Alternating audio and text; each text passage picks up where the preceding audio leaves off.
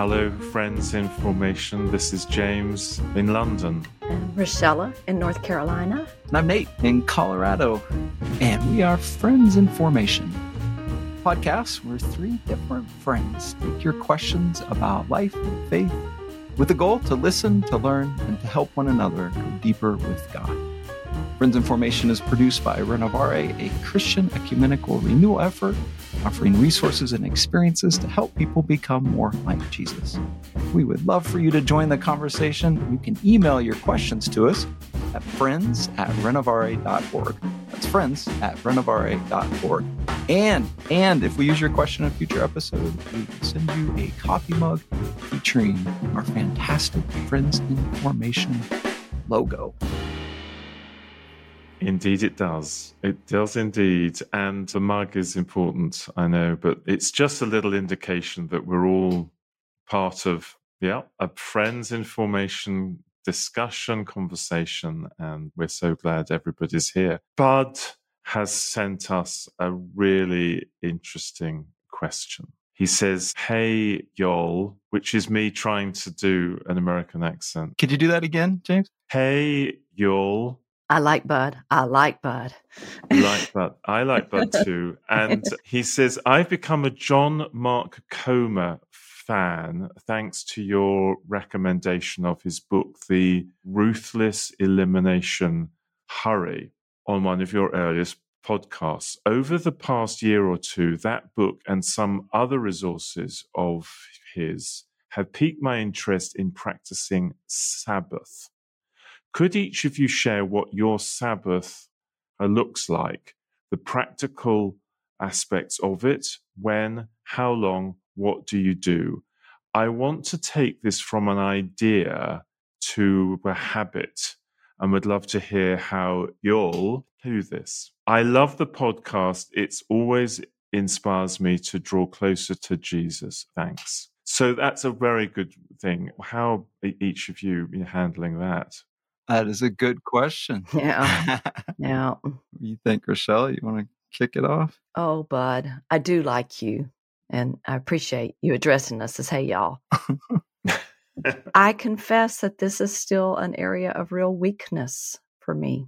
So, I mean, I think we could we could talk a while about what Sabbath means and and the need for it, and I think that would be a good discussion to have. But Bud asked specifically how each of us actually practices it. And I need to, like you, Bud, do more to make this a, a, habitual thing rather than just an idea. Why is it hard? Why is it hard? Yeah, for you. Yeah. Do you mind? No, not at all. By way of confession, it is hard for me because I won't let it be easy. I yeah, I mean that that's what it okay. what it boils down to.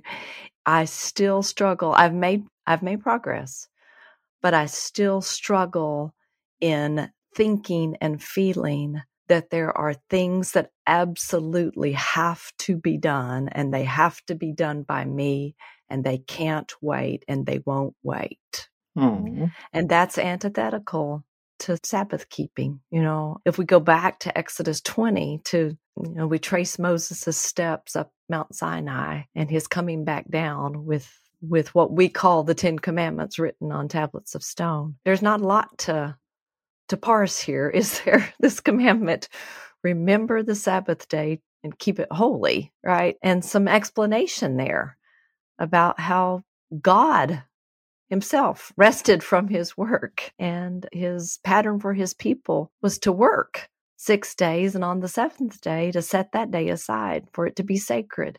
So what do you do? Well what i what i do do and i do pretty well habitually is to worship on what i consider my Sabbath, and my Sabbath tends to be Sunday. That's the day that I do the best at actual ceasing from work and resting and actually worshiping God with others. That that that is ingrained as a habit. That that is one way that I keep the day sacred and set apart. Yeah. But what I struggle with is actually resting and ordering my life so that on that day, I do much left. There is rest for my body. There's time just to reflect and to connect, to nurture relationship with God and others. I tend to let my mind spin too much into what's coming up in the week ahead and the chores that need to be done and the fact that the jobs of my everyday life won't wait. And I think that's the great trap that the enemy of our souls lays for us is making us think that we cannot possibly set things aside, that life won't work well unless we are working and hurrying and getting things done right now. So that's the area that I need to grow in. I would say I do a pretty good job of keeping the days set apart. I do a worse job of doing it for the whole day and allowing myself just to to rest in the knowledge that God is good, that God provides for me, that God loves me, and that members of my community, which includes my family, love me and are happy for me to rest. That's where I need to grow. Hmm. Thank you. Some of my best friends are pastors of churches. And quite frankly, they can't do Sabbath on a Sunday. That's not a luxury afforded to them, right? That's the most difficult workday in their week.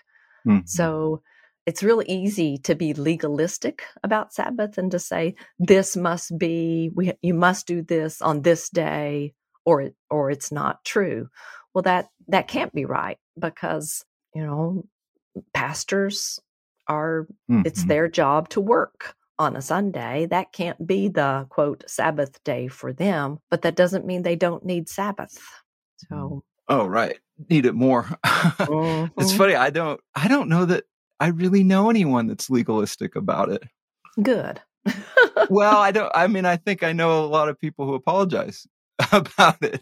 And mm. I mean the irony to it is that we know it works. Mm-hmm. We know at some level, I think, that we'll be more productive if production is our yeah. master by resting. I was thinking this week about solitude and that there's a difference between forced solitude and voluntary solitude. Mm-hmm. It's the same thing, but one is being placed upon you.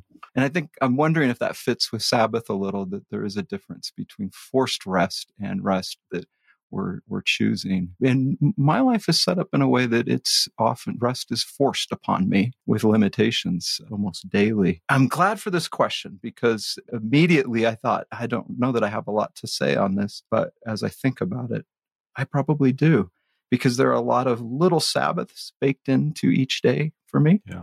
And mm. my definition, and I don't know if this is biblically accurate or even well, it's been helpful for me nonetheless, is it's an agenda free day. What do you do today? Well, you just, you don't have an agenda and you just kind of prayerfully work your way through the day.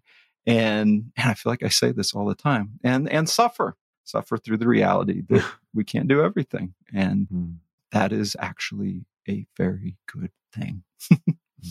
to do. Mm. So logistically practices, yeah, certainly services, but for me, it's often walks, hiking, just prayerfully, leisurely through the day.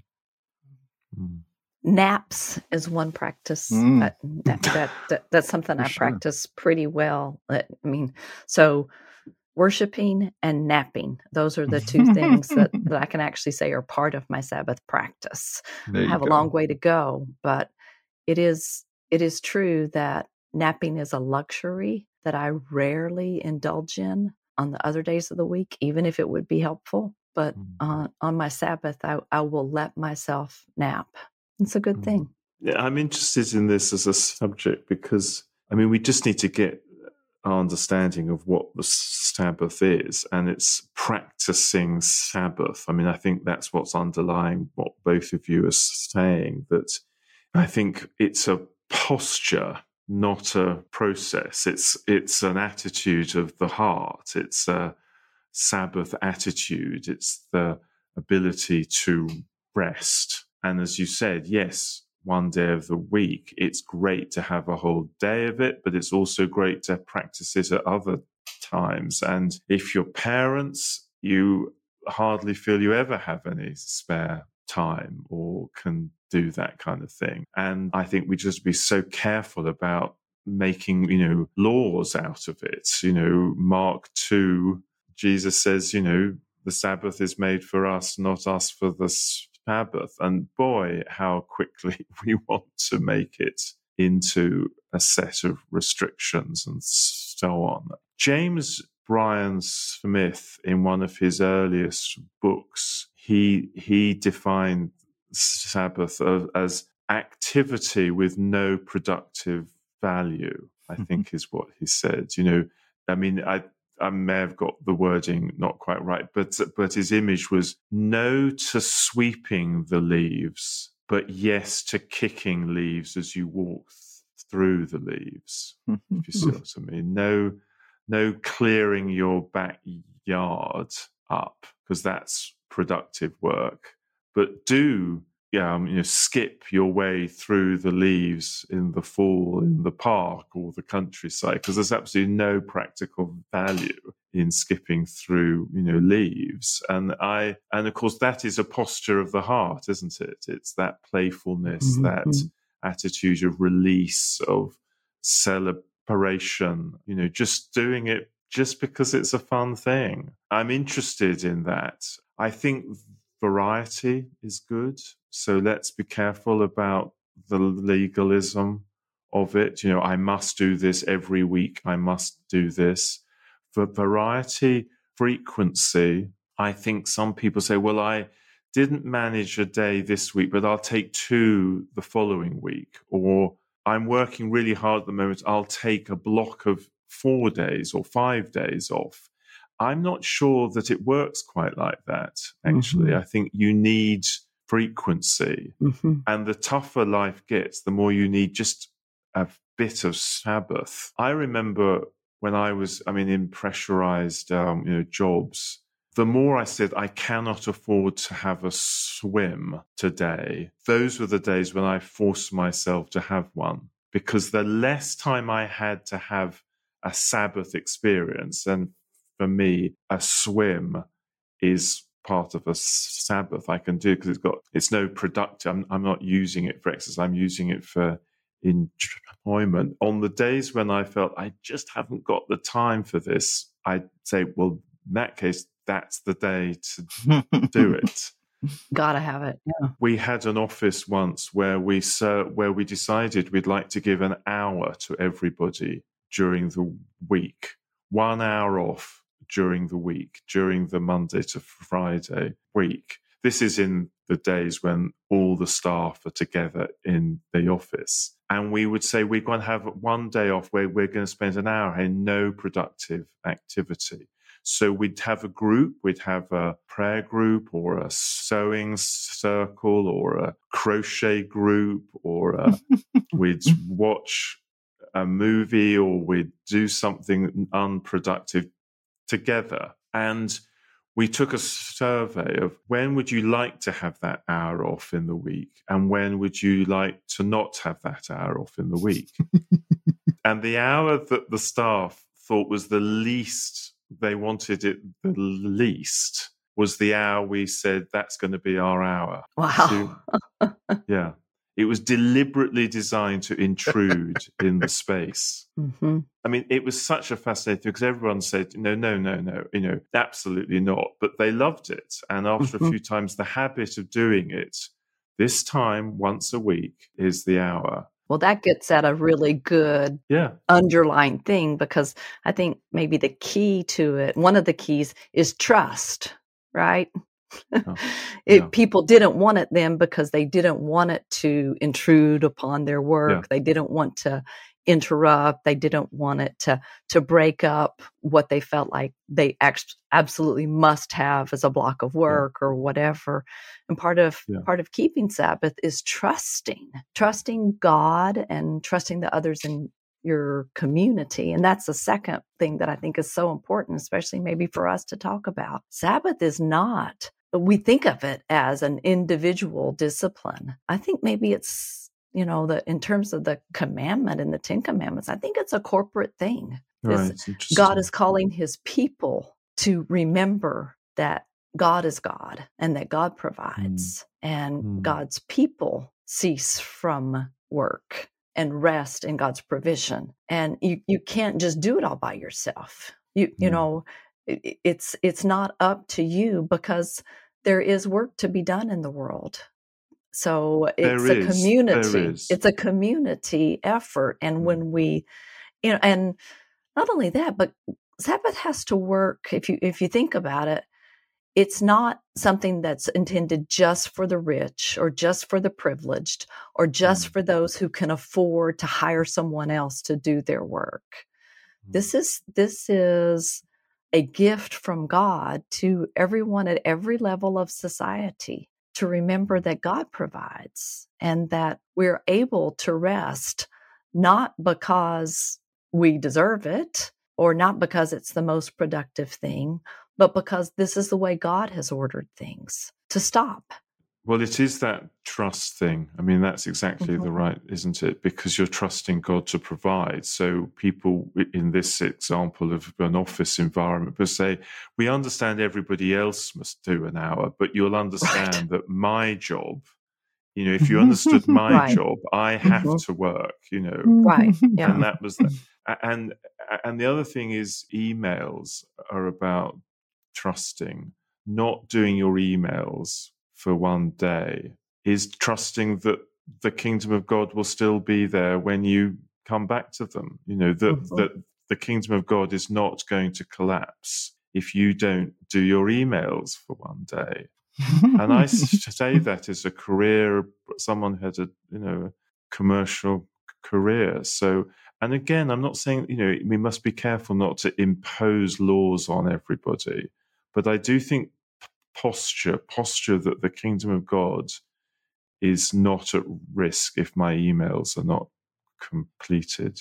I love that. It's interesting as we're talking, I'm thinking that you know, this is easier for some of some of us it's just a, yeah. an act of us you're not in control, you're not God of the universe, knock it off.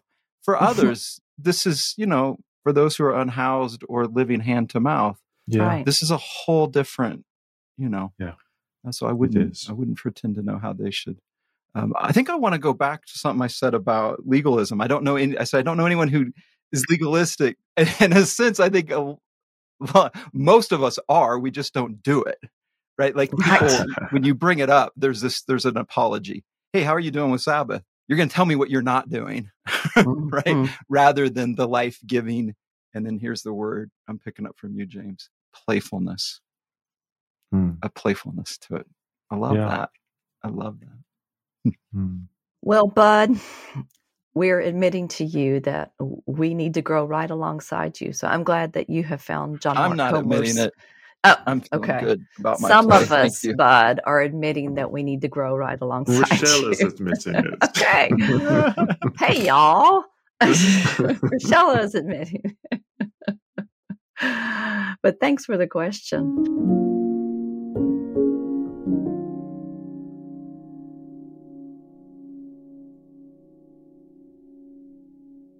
Have a question that comes from now I don't know if this guy is a southerner or not, but he now lives in the south, so he doesn't say y'all, but I'm just going to assume that that he he would if we were talking face to face. It's a great question.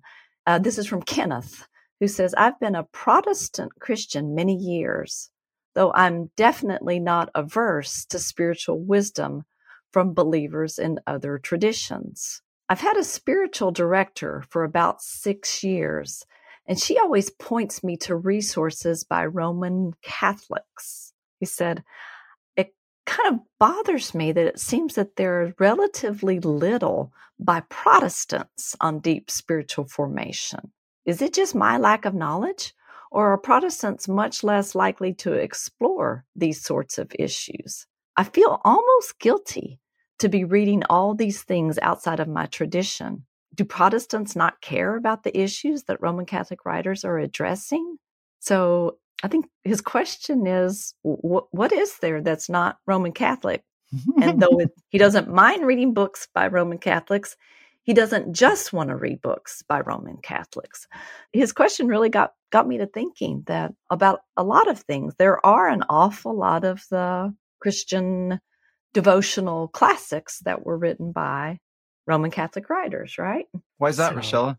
Well, the ones, the ones that we tend to recommend tend to be old books. Protestantism has only been around for 500 years now, right?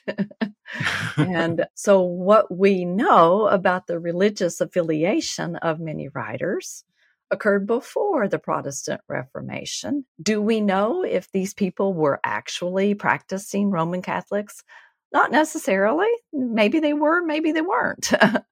but in general, for instance, if we're pointing you to the desert fathers and mothers, those folks were Roman Catholic. Before the Reformation, no one would have said, I'm a Roman Catholic. That's I mean, right. it was just Christians. I mean, right. you know, it was it was the mainstream. I mean, it, it was such. So I want to be careful about sort of you know go go before fifteen seventeen, which is the date people think the Reformation you know started. Fifteen seventeen, you know, go earlier, and it and you hadn't any choice because you were all. I mean, Martin Luther himself was a Catholic. So if you read anything of Martin Luther's before 1517, what are you going to do? You know, That's I right. mean, it's a bit awkward. No, which is not to say that there weren't ever divisions or schisms in the church. Certainly there were. I mean, there, you know, so you have Oh, Lots you killed of- them off. You get something good popping out. You better. you I mean, you know, so out. you have Eastern Orthodox, you have, you know, there there are all kinds. There there've been divisions in the church. There have been fights among believers from the very beginning because the church, the head of the church is Jesus. Jesus is perfect. The rest of us have a ways to go and we fight about things and Mm. we, you know, we we don't take sometimes we don't take Christ's urging to unity as strongly as we need to. But James is right. People writing Mm. in the 12th century would not have said, the first thing you need to know about me is that I'm a Roman Catholic. No. No, they were Christians. But I do take the point. Right, I yeah. mean, I do take the point, and Ken is making an interesting point. I mean, I just give you two of many that I would think are just great ways to go. One is um, one that I've spent a lot of time working on called A Serious Call to a Devout and Holy Life by a guy called William Law.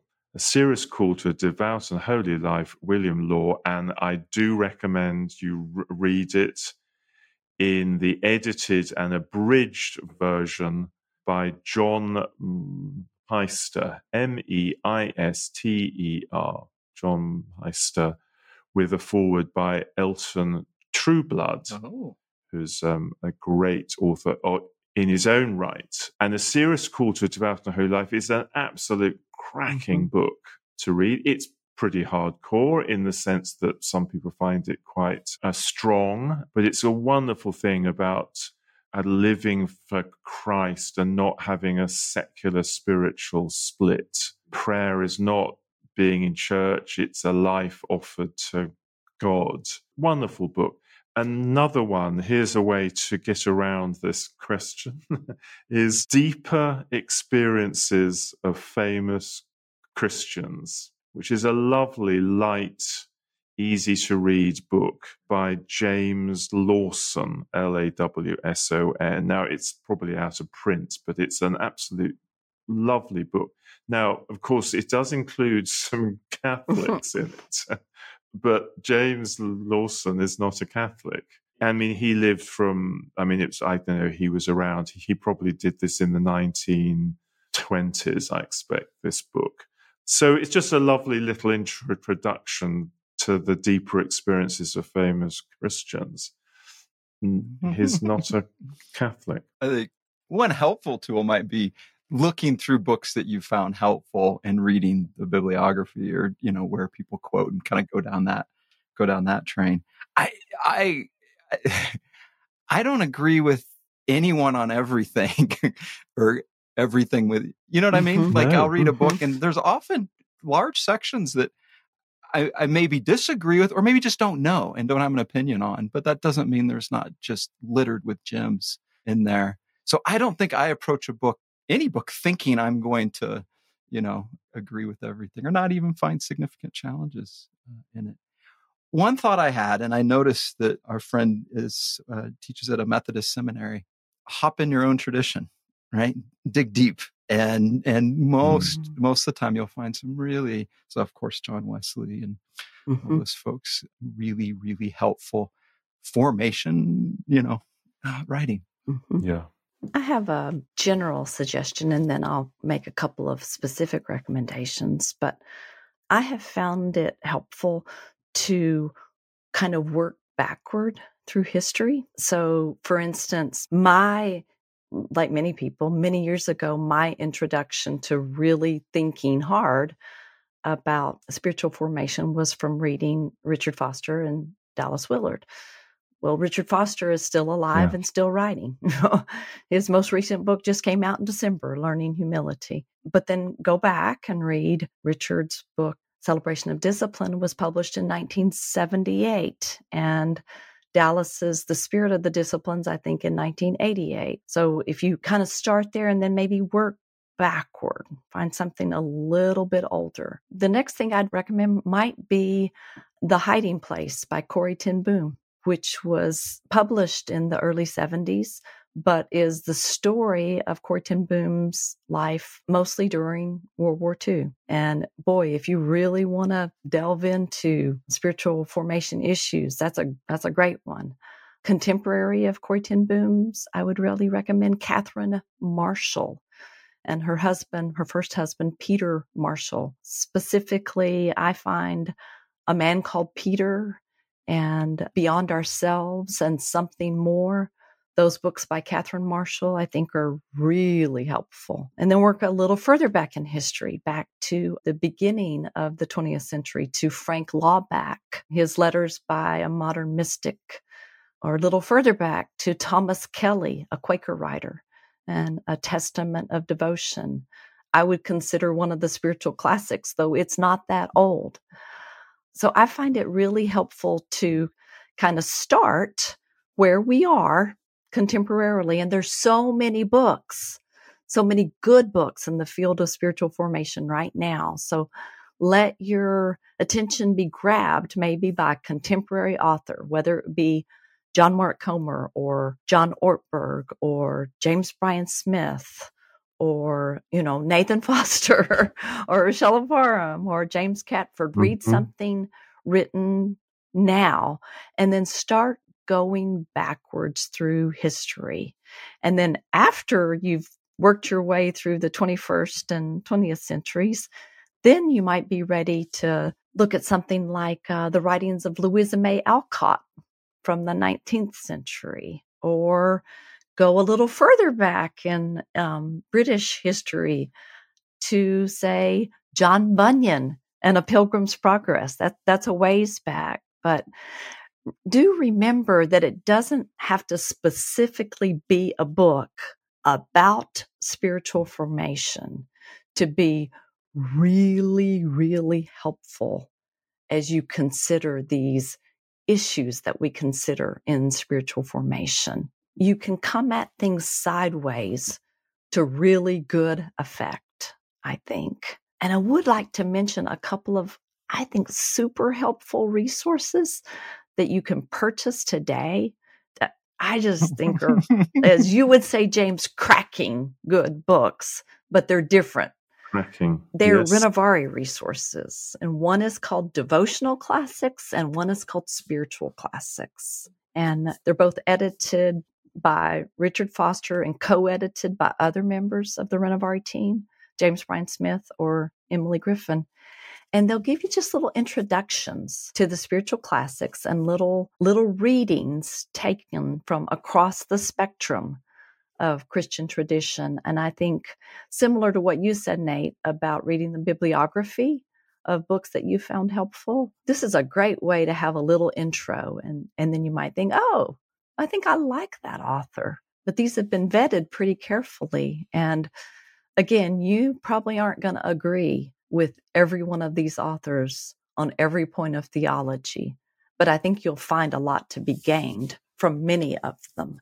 And reading the devotional and spiritual classics, those those little books with excerpts might help you sort of find a way in through the side door and see okay which of these seem like they will would resonate and be easier for me to digest than attacking the full book straight on. Let me spin just a little. In my mind different books should be read different in different ways and i think that a lot of modern books are helpful entry points. It is so rare that i find a modern book that has the kind of fire and depth where you you know you read it and go oh oh i'm out, i'm outclassed. Like uh, and it opens this expanse yeah. that that it's just like this new room to walk into and and to read them you know in, in a very different way.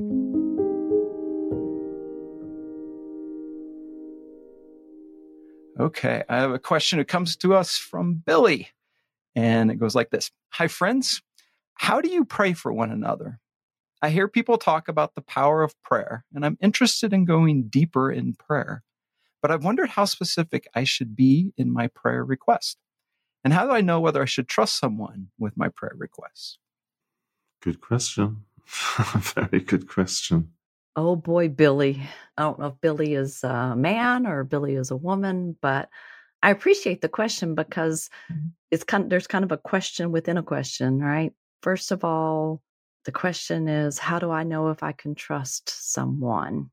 That's a deeper question, just of friendship in general, isn't it? And I think in general, trial and error is about the only way you know if you can trust someone. Eh, no. but but truly being vulnerable enough to share a a or an important prayer request with someone it is part of building a friendship. You cannot trust everyone with everything. That is for sure. And so part of the beauty of building a spiritual friendship with someone is learning that you you can actually trust someone with your your stuff, your your deep needs, your everyday needs, your special once in a lifetime kind of deep, deep stuff. Can somebody take your confidence and take things before God and not share them all over town? That, that is part of being a friend in formation to someone. So, do you know of a way other than trial and error, Nathan? Yeah, I mean, certainly we learn how to trust people, but you have to earn it. But no, mm-hmm. sometimes it's very clear to me that someone's not trustworthy. Um, and to me, they're issues of prayer. There you go. And and being really, really wise. We've all gotten our teeth kicked in. So mm-hmm. learn from it. so yeah, I mean, they're they're and I find through the years it's a higher bar that people have to get through to enter into that mm. space, particularly where I am going to share. I want it to be someone that I I know loves and cares about me enough to take the time because I'm asking them to give something very precious and and if it's not going to mm-hmm. be received in that way i'm uncomfortable offering that i think the same goes for me with how i pray for others is i i bring that as an issue of prayer as well and and just you know should i and how much and you know sh- how should i work with that because i'm also aware that i'm giving something and and i don't know what that cost is but there are days where i feel um, i don't have it today I just don't. And so I'll kind of visually lift them up to the Lord, but I'm not in a space to kind of dig in deep. And there are other days where I where I am. I write most of my prayers, and so when I pray for others, I'll do the, I'll do the same. Um, and then sometimes I'll share them with them. And so it may be that there's a a text or an email I send that just has my prayer written out for them. But I try to be really mindful to not say I'm going to pray for someone unless I'm intentionally going to. That feels like a, a, a right. It's an unacceptable lie for me. Mm, yeah. Do. And then the other piece I'll add, just dumping it all here, is I found it important sometimes not to tell people I'm praying for them. So it can be a real encouragement to people, and you know, but sometimes my soul needs that to to offer that without the thank you and the nod of how spiritual I am for praying for them. Sometimes I need to die to that a little bit. Yeah. What are you thinking, James? Yeah, I'm really intrigued by this. I was going to come. Uh, it's a very. It's, it's interesting how a question stimulates a different approach from each of us. I was going to do the how do you pray for one another from the point of view of I think I pray for one another out. I think the first thing is to pray. I mean, is to build a you know develop the practice of prayer, and then the pray for one another comes out of that practice, that general attitude, that general a life of prayer. So, well, I like the definition of prayer that prayer is communication with God about what we're doing together. yeah, that's a good one. Prayer is communication with God about what we're doing together. And the point there is if you're not doing a lot with God, you won't have much to pray about. That's good. Yeah. That's good. If that makes sense. I mean, this isn't original to me, this, but I do like this.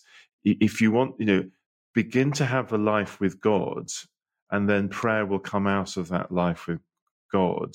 And prayer for other people, for one another, will come out of a life of prayer. And I don't mean to set that up as some kind of impossible ideal. I, I'm not asking for that. I'm saying just up your average.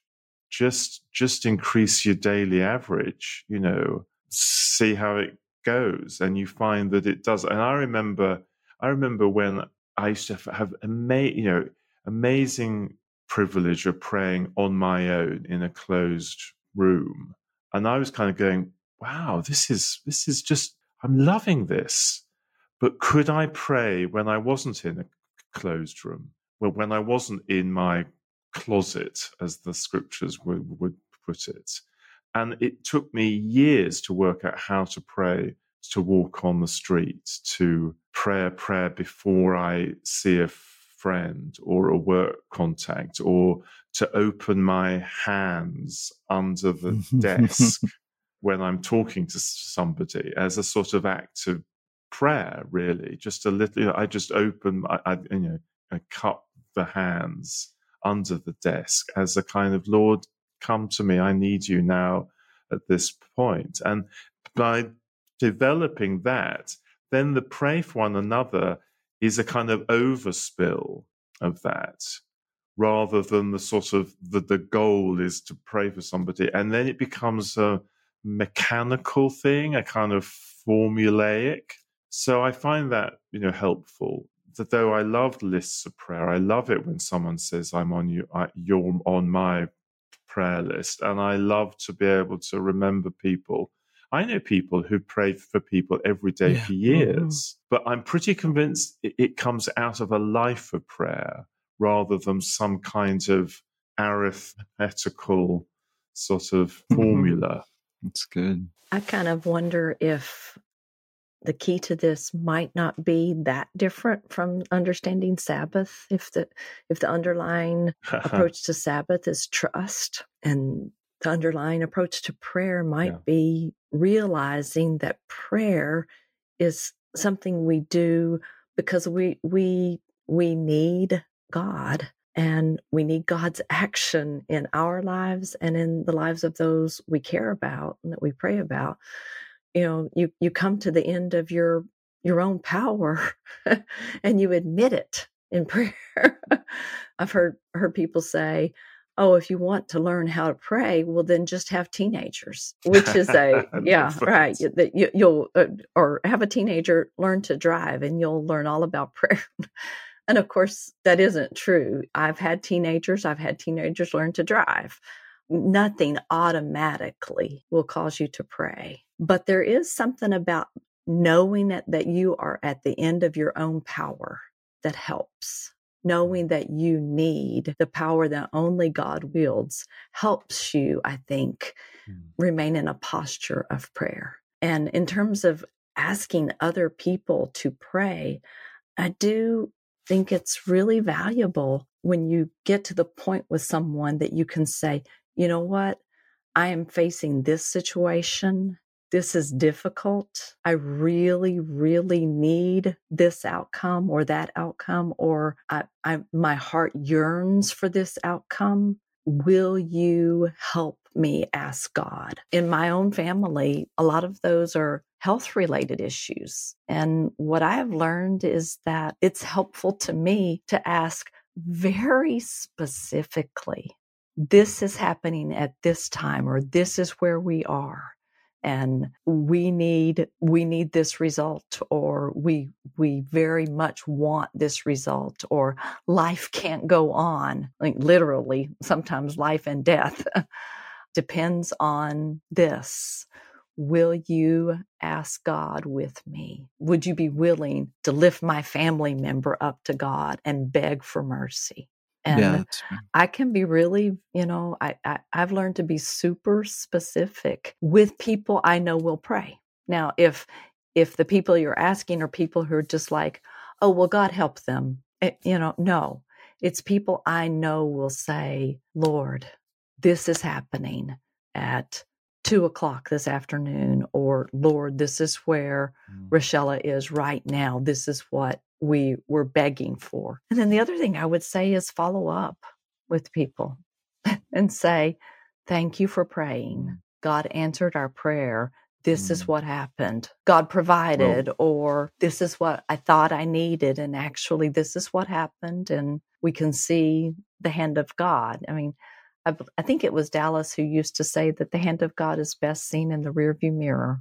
You know, we ask for what we need or we ask for what we want. We don't always know how God's going to provide, but looking in the rearview mirror, we see that God has provided. God does provide. And it's not always how we ask. Well, that but. right, but but I do think that's a, such an important point. People, please, when you ask for prayer, please tell people what happens after they pray because it increases. I mean, the what Bill is asking is saying, I hear people talk about the power of prayer and I'm interested in growing deeper in prayer. Well, it would help to grow deeper in prayer if people will tell you what the results of the prayer was, because you go, wow. And it, and it's not always what you expected. And that's okay too. But, but if you're going to ask people for prayer, I think part of the commitment is to tell them what happens afterwards because that helps them to grow in prayer. I, I want to just just just to read a little thing. Richard Foster uses a fourfold prayer, which I just think might be helpful for this. It's um, on um, healing, a prayer for healing, but it could be for, for anything. But I do think his first point is the most important. First, we listen if we're wanting to grow in prayer, grow deeper in prayer, how do you pray and handle prayer requests? First, we, we really try to listen. This is the step of discernment, as Richard puts it. We listen to people and we listen to God. Very important, you know, what, what's, what's really happening here? What are we really asking the Lord for? And we take time. Second, we ask, this is the step of faith. As we come to clearness as to what is required, we invite God into the situation. Is it a healing? Is it a something they are asking for? Third, we believe this is the step of assurance. And it's interesting that Richard says we believe with the whole person, body, mind, and spirit. That's an interesting thing believing with body, mind, mm-hmm. and spirit. Maybe the body part is to lift our hands up in prayer. Maybe the body thing is to stand up in prayer. Maybe it's to kneel in prayer. But there's a bodily activity. And the fourth is to give thanks. This is the step of gratitude. And I like the way that Richard says a, a simple courtesy leads us to express our thanks for what we have asked to happen. That's such a nice way to put it.